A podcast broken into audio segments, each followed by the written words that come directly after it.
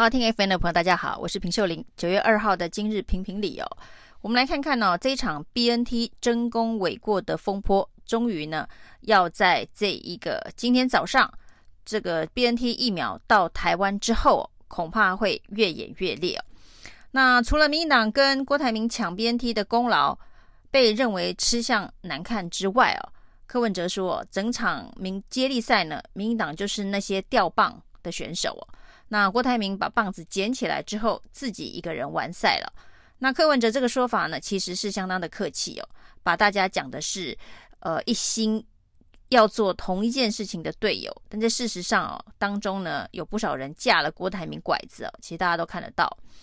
那在这一个 BNT 的争功诿过的现行记当中哦，最荒谬的应该是民进党内的英系立委郑国会立委哦。连番哦发表声明，说要帮年轻人争取疫苗。当然，这跟民进党最近的民调，年轻人选票的大幅度的流失哦，可能有非常直接的相关哦。所以呢，包括了英系立委，包括了正国会的立委哦，这个时候跳出来揽功，那分别发表声明呢，要帮年轻人争取疫苗，不是只有争取疫苗，是争取 BNT 疫苗。因为呢，这一个二十岁以上的年轻人呢，其实已经是可以打高端疫苗，只是呢，看起来这一个意愿并不是太踊跃。那这些民进党的英系正国会立委哦，忘了民进党现在正在力推年轻人可以打的高端疫苗，那显得高端疫苗好像被丢包了，所以连着两天呢，高端疫苗的打气都非常的虚弱，这个弱到已经快要送太平间了。基本上呢，一天的施打的这个人数不到一千人哦。那在蔡英文登高一呼哦，那捐出他的手臂打高端的那一天呢，高端的这个施打人数是十六万人。那没想到呢，听到 BNT 要到台湾的这个讯息之后呢，高端的弃打率啊也太离谱了，每天打不到一千人了。那这样子的一个落差啊，其实让蔡英文其实是非常没有面子的。蔡英文力推的这一个国产疫苗，那没想到呢，BNT 三个字哦，完全让他破功哦。那这些呢，这个英系跟正国会的立委哦，其实在力推年轻人、挽救年轻人选票的做法上面呢，那其实啊，还是蛮有技巧的，蛮有政治技巧的，没有正面的这一个打高端巴掌哦。所以呢，他们帮年轻人争取的年龄区段叫做十八岁到二十岁哦，因为现在高端疫苗宣布可以施打的年龄层是二十岁以上，那二十岁以下呢，他没有做相关的这个实验哦。其实他没做的实验非常多，恐怕不是只有二十岁以下的这个实验没有做。那只是指挥中心呢，这个所谓的 ACIP 啊，告诉大家，高端现在施打的这一个族群是二十岁以上。于是呢，这些英系跟正国会的立委哦，连番发表声明，只敢讲到二十岁哦，就说呢，那十八到二十岁的这些年轻人没有疫苗可以打，那所以呢，他们也应该要加入 BNT 行列。那在这样子的逻辑之下呢，陈时中呢，第一天很为难，第二天看起来是政治压力非常的大，于是啊，就开放了。但是呢，他开放还加码，他说呢，可以打十八到二十二啊。就是比英系跟正国会所要求的年龄又增加了两岁啊，那这又是什么逻辑啊？那当然呢，这个有关于陈时中逻辑看起来十八到二十二岁是所谓的大学生啊，那就是说，既然你十八到二十可以打，那总不能是大学一年级、二年级可以打，三年级、四年级不能打。于是呢，就开放了一个十八到二十二。但陈时中这个十八到二十二的一开放啊，马上就是打脸了高端疫苗。因为高端疫苗明明是二十到二十二岁是可以打，而且也已经开放了。那现在的这一个施打的人数，每天居然不到一千人呢。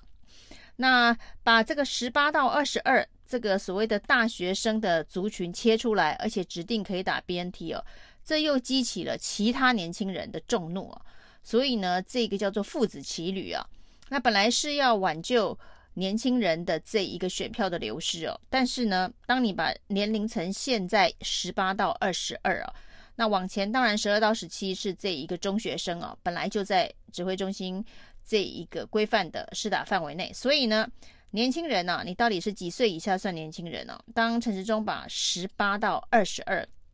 这个年龄族群切出来之后，那接下来二三、二四、二五、二六、二七、二八，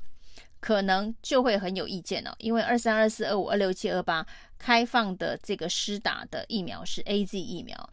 那最近呢，我们所采购的疫苗陆陆续续的到货，但是呢，到的都是 AZ 啊。那很多人期待的莫德纳，除了捷克捐的那三万剂之外啊，目前没有任何新的进展。那来了这么多 AZ，总要想办法施打。那这个方式呢，就是年龄层继续往下走，那就是走到了二十三岁。那没想到二十三岁以下的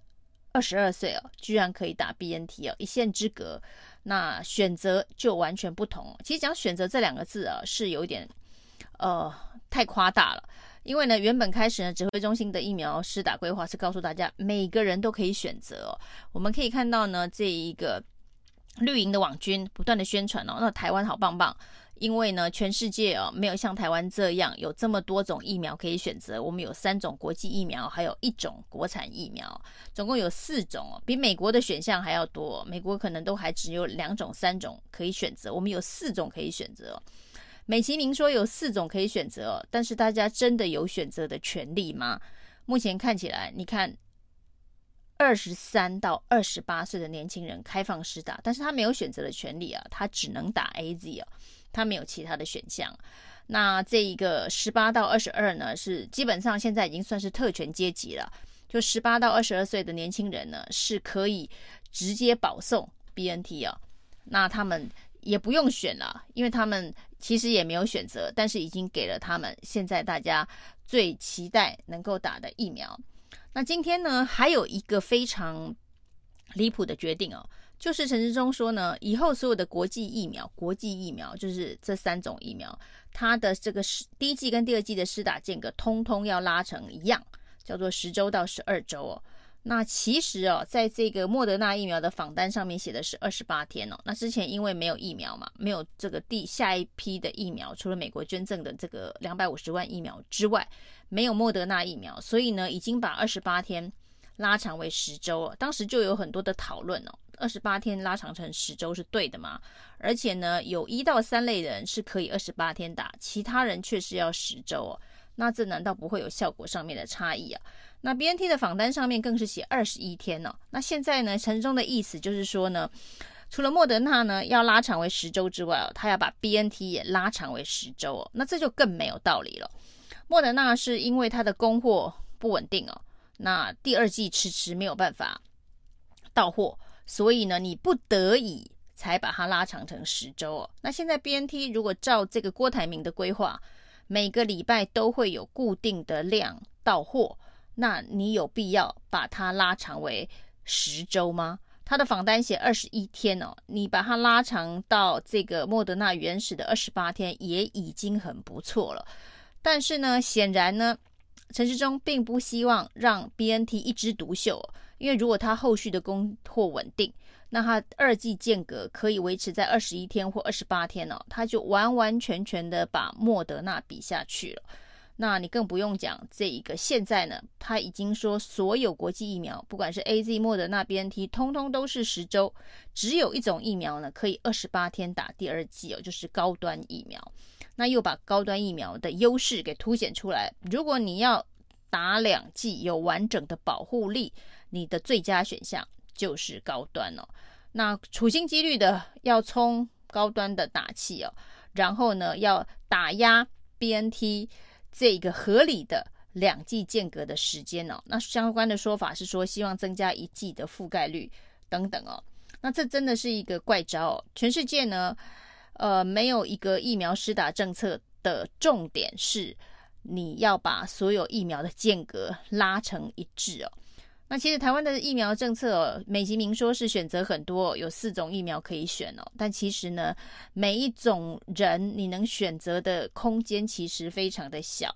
那为了不要让大家有这个优劣的比较性啊，所以把大家所有的疫苗间隔都拉成一样，这符合科学研究上面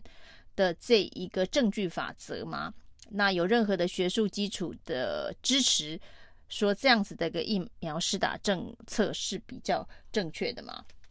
那这恐怕是史上最乱了，全世界最乱的一个疫苗施打政策哦。这年龄层的开放跳来跳去哦，那不同的年龄层还要搭配不同的疫苗的种类哦，这些交叉分析，其实很多民众根本搞不清楚哦。那他自己到底该怎么样子去登记疫苗跟预约疫苗？原本这个疫苗预约平台哦是要化繁为简，